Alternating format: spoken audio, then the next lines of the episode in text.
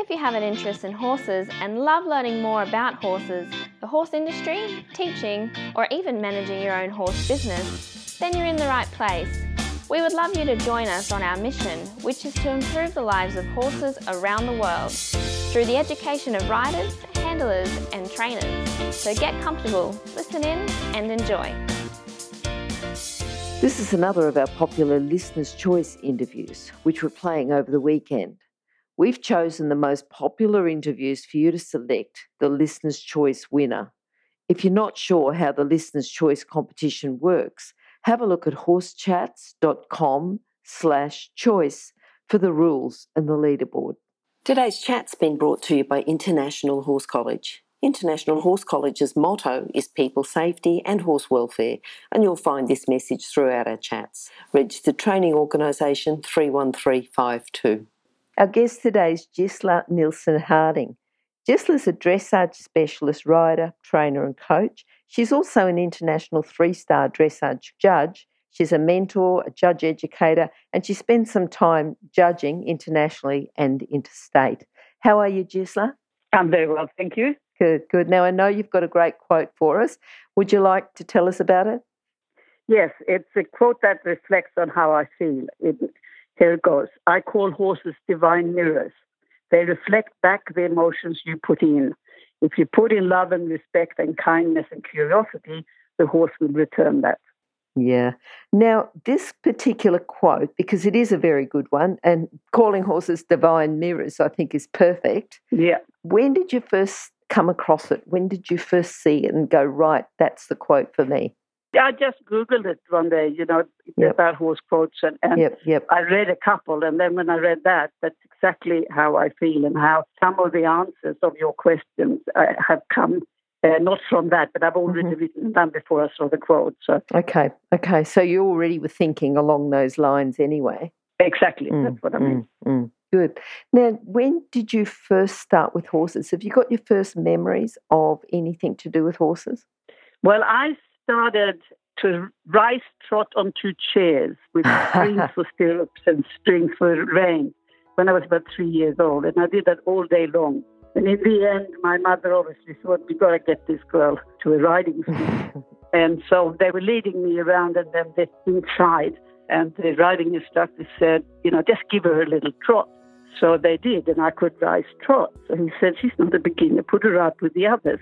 But of course, my chair never negotiated a corner, so the first corner I fell off. and my mum is up in the gallery thinking, oh, great, he's going to hate this and never want to come back. But mm. I just wanted to get back up. So I don't know if it is DNA. My grandfather on my mother's side was a very high soldier in the German cavalry, and he had many, many horses himself. So I suppose that's where it comes from because none of my three older brothers ride or but that's how it started. And you must have had some memory, though, you know, just to know that you rise trot on a horse. You know, who would have taught you that? Would it have been your grandfather that taught you how to do rise trot, or no? Because he was he. I never met him. He was dead. I must have seen mm-hmm. it on on film, movies. Okay. Probably all the you know the Western movies or sure. something like that. But that's what I did all that's, day long. Yeah, yeah. No, that's good. You must have had a little bit of muscle strength or muscle in your legs. Yes.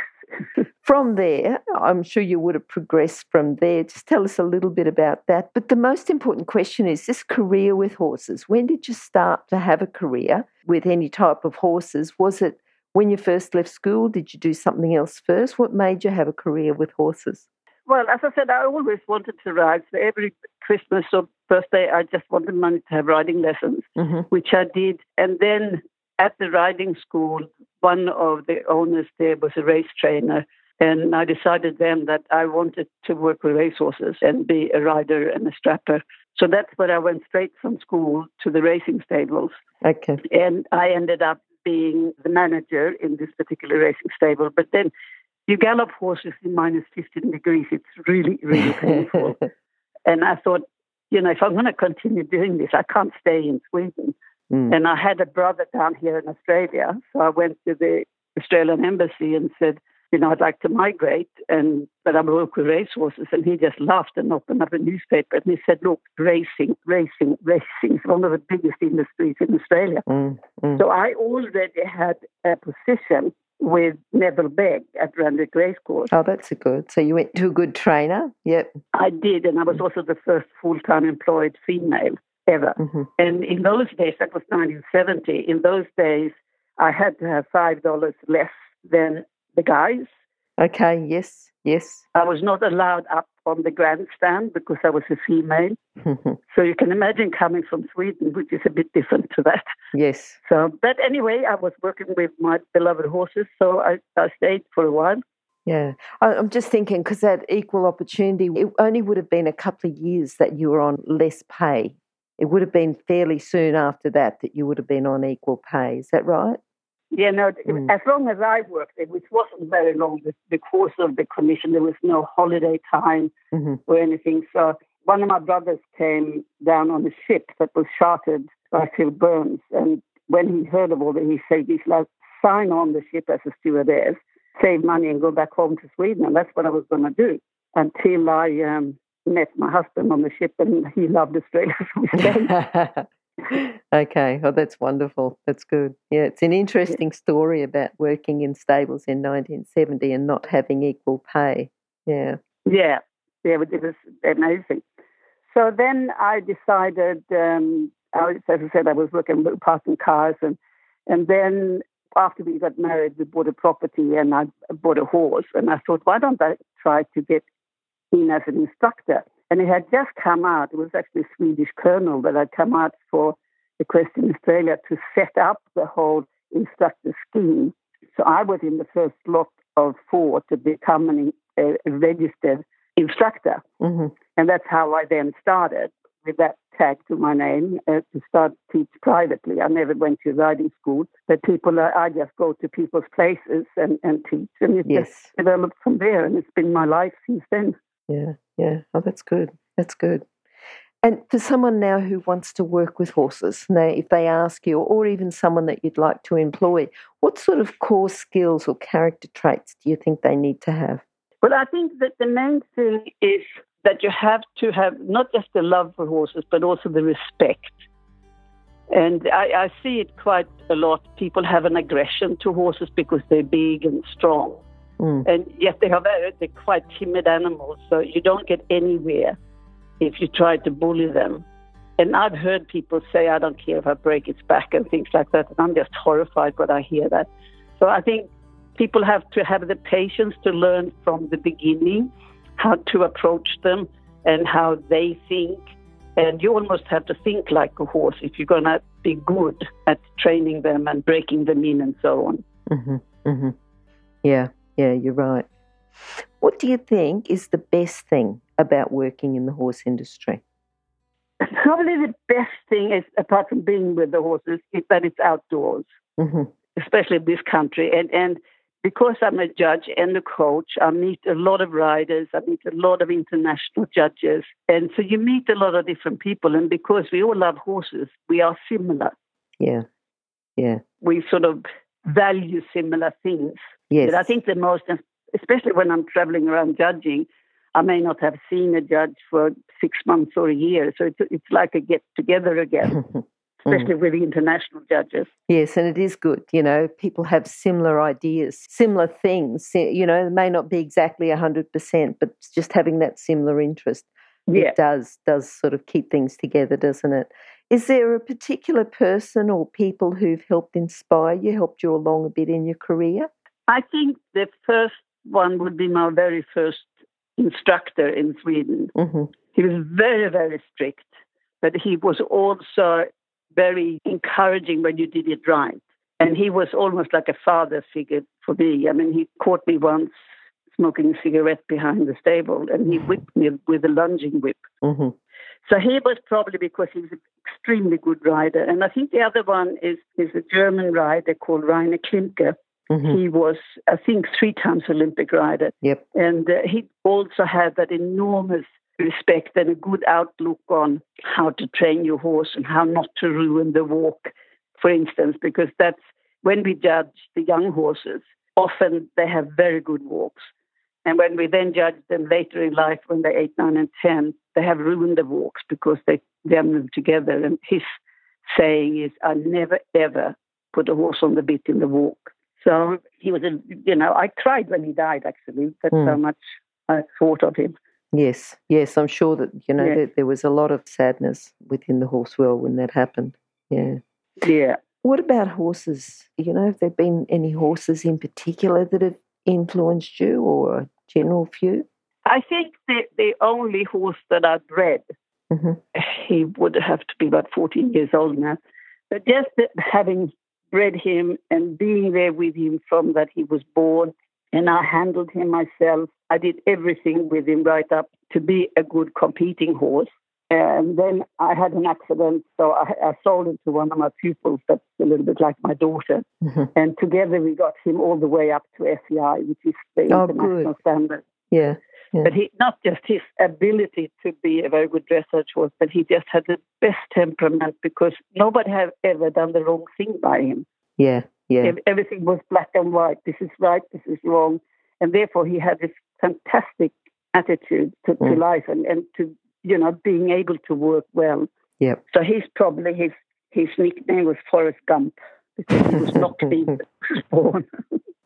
That's good, isn't it? Yeah. And good that he had that attitude. You know, you've got the opportunity when you breed horses. John McLean is one of our regular guests, and he's doing a series of the foals first handling, Mm. you know, going through to advanced foal handling and then starting to do some yearling preparation. So that's a good one to listen to for anyone else that's got a horse that they've bred or they're thinking about breeding horses. I Yeah, think that's yeah. quite beneficial. Yeah. Now, that horse that went on to FEI, was that your proudest moment, or have you got something else that you'd like to talk about? Uh, I think my proudest moment was when I became an international judge in Mhm. 2001. Yep. Because back then it was a huge, I mean, it still is a big step to be accepted as an international judge. But I think when I came home from New Zealand and I got a letter saying I've been accepted, I thought, wow. Because when you start judging at the lower levels, I just started because I thought, well, I expect one or two judges to sit there and judge me without Yes. being paid when It's I sort of giving giving got- back, isn't it? Giving back exactly, into the give sport. something back yep. to the sport. Yep. And when I started, I never dreamt I was going to go all the way to international. but, so that was probably one of the proudest moments that I did. Yeah. Yeah. No, that's good. That's good.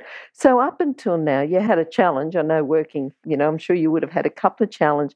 What do you think's been your biggest challenge?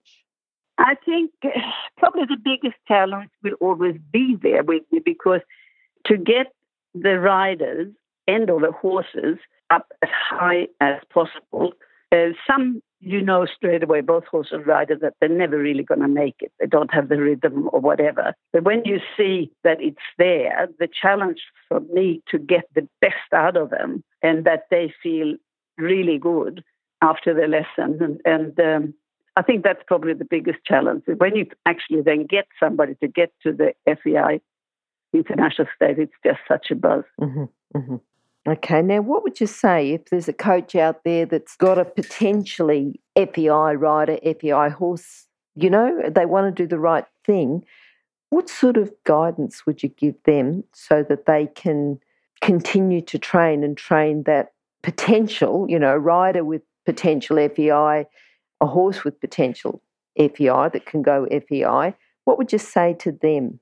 how they can you, know if you as a as a mentor as a coach mentor almost you know to to help them along the way I think what has helped my riders immensely, and what I suggest every time I'm out judging and I have a rider, and Mhm. I, I tell them this that I want all my good riders on safe horses to be able to ride a whole dressage test on the buckle, Yep. not touching his mouth. hmm and you know walk counter counter walk the whole lot go come back because once they learn to do that and they honestly only use the reins for communication or slight direction not pulling on them and I think that's the biggest I can and the riders that I have that can do that they get a much stronger core balance and and of course the horses are much happier and it's just amazing when I first say to them you know one day I want you to hand gallop up the long side and before C asked the horse to halt without touching his mouth. And they said, I can't do that, that's too dangerous.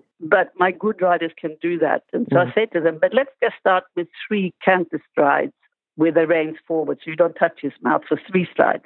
And then, of course, we build it on that. And one day they can do it and they're just amazed that they can control the horse 100% from the saddle. Yep. Yeah. No, that's good. That's good. I want you to think about, you know, taking your riders now on to judging a common fault that you might see, that you might see as a coach, but then you see as well as a judge. It, it probably is the same thing about the hands and the connection. Mm-hmm. And I was judging yesterday, and I saw it often, and I commented on it often. They jam the horses up in front so much that they get totally stiff in the back, and therefore the hind legs can't come through and work under. Mm. And uh, and some, I mean, horses are such nice people. If it was me, I'd probably buck them off if they did that. But most horses don't. You know, they just take it and go there with a hollow back, which must be terribly uncomfortable. Yep. And I often say on my dressage papers, you know, allow more forward elastic contact. And Yeah. uh, so th- I think that's the biggest problem that we have. And a lot of riders don't understand what collection is. They think if I pull him in the front end, so he has a really short neck, he's collected. Mm, mm, mm. Unfortunately, there must be a lack of very good trainers as well because we shouldn't see as much of these bad habits as we do. If you're an equestrian coach or a horse riding instructor, or even if you aspire to be one, have a look at the free video series for horse riding instructors on the Horse Chats website. Go there now, have a look. horsechats.com. Is that trainers? Because as the horses progress through the level, what responsibility then do judges have on allowing horses through the level? You know, because often if riders are doing dressage and they're competing dressage and they are competitive, they might think, oh, well, I'm winning at this level, I'm right to go up to the next level. So, what should a judge do if they see a rider and a horse in that situation? You know, they think, oh, well, you're the best horse here on the day, but you're not really ready to go up to that level. What can the judge do to stop that horse going up? Yeah, we have to be honest. Mm. And that's a lot of the lower level judges are a bit intimidated by our top riders. hmm And they will give them the higher marks, even if another rider had written like that, they wouldn't get the higher marks. That's one of the reasons I wanted to be judge educator Okay. because I have photographs and things like that, you know, not with a person on them. But, uh, you know, if you see that with our top Olympian, you've got to mark that down to a four. Mm. You cannot give it a six or a seven. And I think that that honesty, that, that we really are not afraid of going down or afraid of going up. A lot of judges sit on the five, six, seven, and very seldom go to the higher marks and seldom to the lower marks. I actually had a rider come up to me yesterday after I finished judging, and she said, Hi, Gisela, I'm so and so. I just wanted to thank you. You gave me a 10. I said, Oh, that, but what did I give you a 10 for? She said, For my young horse for his walk. And they, you know, very, very few judges would go to a 10. hmm But if I sit up there on my eight or my nine and think, why not a 10? And if I Yes. don't have an answer for that, I will go a 10. Yep. Okay. That's what I wanted to do. And, and also, as I said, if it's a famous rider that does something bad, you go down to a three or a four or whatever. Mm, mm. And then I think we get it right. Yep. Yep. You know, you're talking about judges being honest. One of our earlier guests, Philippa Collier, said something like um, being honest as a judge won't make you popular. You know, and there was sort of a bit of correlation there. If you want to be popular, you can't be honest or and be popular both at the same time because sometimes within your honesty, people aren't ready then to accept that. But you've still got to be honest. Yeah, and, and I think the very good riders that will make it to the Olympics, they know that you've been honest. Hmm And even if that puts them in third or fourth position, you know, I have had top riders come up to me and say, Thanks for being on. You're the only one that saw what the problem I had. Ah, okay. Yep. So I- yep. think they respect it. I would never judge with the opinion, I'd like them to ask me again because I'm such a nice judge. Mm, mm. And even when people say to me, you know, but they're just children, you've got to mark them higher. And I said, no, I don't. Mm. If you're a child and you play tennis, you are judged exactly the same as McEnroe. Yes. Right? It's the Yeah. same thing. You have to be judged on how you handle that horse. And if it's good, you're up there. If not, then, and I always make sure I tell them why.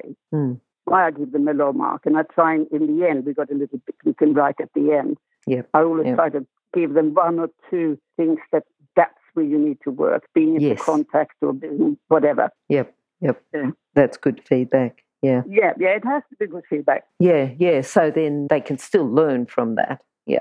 Yeah, and I think especially when we're out in the country judging, Mm. we have to do that because they may not have a coach. They might Yep. just go home and train after what the judge has said. Yes, you might be the only feedback that they get. Exactly. And Yeah. if the judge says good, good, good, good, well, they're going to continue the way they're doing. And not only that, a good coach is going to ask the rider to have a look at their test to see what the judge is Yeah. seeing. Yeah. Yeah, Yeah, exactly. But I think that in the country, the many riders don't even have a coach. Mm. They might Mm. have a coach coming in twice a year for a week or two, Yes. but not like here in Sydney, we can all have a regular coach. Yeah, yeah. Just like, have you got a book that you could recommend to our listeners to complement their training? Yes, I have. One is called Ahlerich, which is Rainer Klimke's horse. Yep. That is a brilliant book. And the other one is an old book called Riding Logic. Okay. Yes. don't know if you remember that. That I was do. probably in the 70s as well. Those two are probably the best books that I can think of. And of course, the Dressage Handbook. If you Yeah. that's if you either as a rider or as a judge. Yeah. Because it explains exactly what is a 10, what is a 4, what is a 3. Mm. So Mm. if you're not 100% sure, you could look at the handbook and find, okay, with that fault, I've got to come down or I've got to come up. Yep. Yep. Yep. So they're the three that I think are very good. I think the three of them, particularly the handbook. You know, I think that the handbook's one Yeah. of our more popular ones. Yeah. And those books are available on the Horse Chats website as well. Oh, that's that's A list of which ones are the most popular. I think it goes the most popular and then all the way down. And then links through to people that so that they can buy them. Gisela, what are you looking forward to now? What does your future hold? Well, being the age I am, my future is probably soon to retire from dressage because by the time you're 70, you can't judge internationally anymore. Okay. Do you think you'll still keep judging locally though, interstate? Because you, when you're good at something, it's it's such a shame if you're going to stop just because you reach a certain age when you've got so much to offer anyway. Yeah, no, I, I probably would content, uh, you know, within, but I've, Mm. I've been thinking about it because I spend a lot of weekends away, so I may Yep. not accept as many judging positions as I have up to now, but I probably won't stop cold, for Mhm, sure. mhm. Yeah. And the other thing, I've just started teaching my grandson, six year old, uh, oh, to perfect. start riding on one of my pupils' ponies, and Yeah. he just loves it. So I really hope it is Mhm. going to pass down to him now.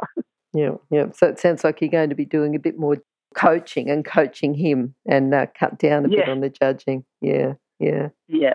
Okay. And Gisela, can you summarise your philosophy with horses in a couple of sentences, please? Yeah.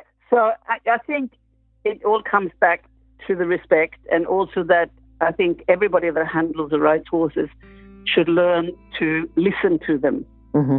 They they always try to tell us what is wrong or what is right, but if we don't try to learn to hear that and understand them, so I think the philosophy, if you really want to get the most, like a best friend in horses, when they do something that might be pleasant or not pleasant, try to figure out what did he just say, right? Yep, yep. So that you learn all the time. You learn. And my, my son, when he was little, he used to say to me, "Mom, how come you can talk to all the animals?" And it's one of the biggest compliments I've ever had Yeah, yeah.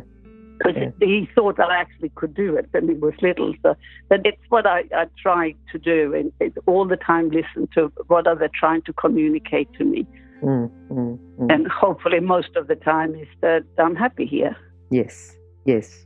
Yeah. If they can say that, then that's good feedback for you, then, isn't it? You know, as a trainer. As yeah. a, yep, yep. Yeah, and I say that to all my pupils. You know, whenever you say "good boy" to your horse, make sure you pat yourself on the head because you were the one that caused him to be good. yes. It was Yeah. only through your riding or your training. So whenever you say "good boy," I'm good too. I Mm. did that. So take Mm. a little pride of that because I think we're all very strict on ourselves. We- It's easy to not easy to praise. I think Yeah. Yeah. All right, Gisela, how can people contact you? probably through Dressage New South Wales judges list. Mm-hmm.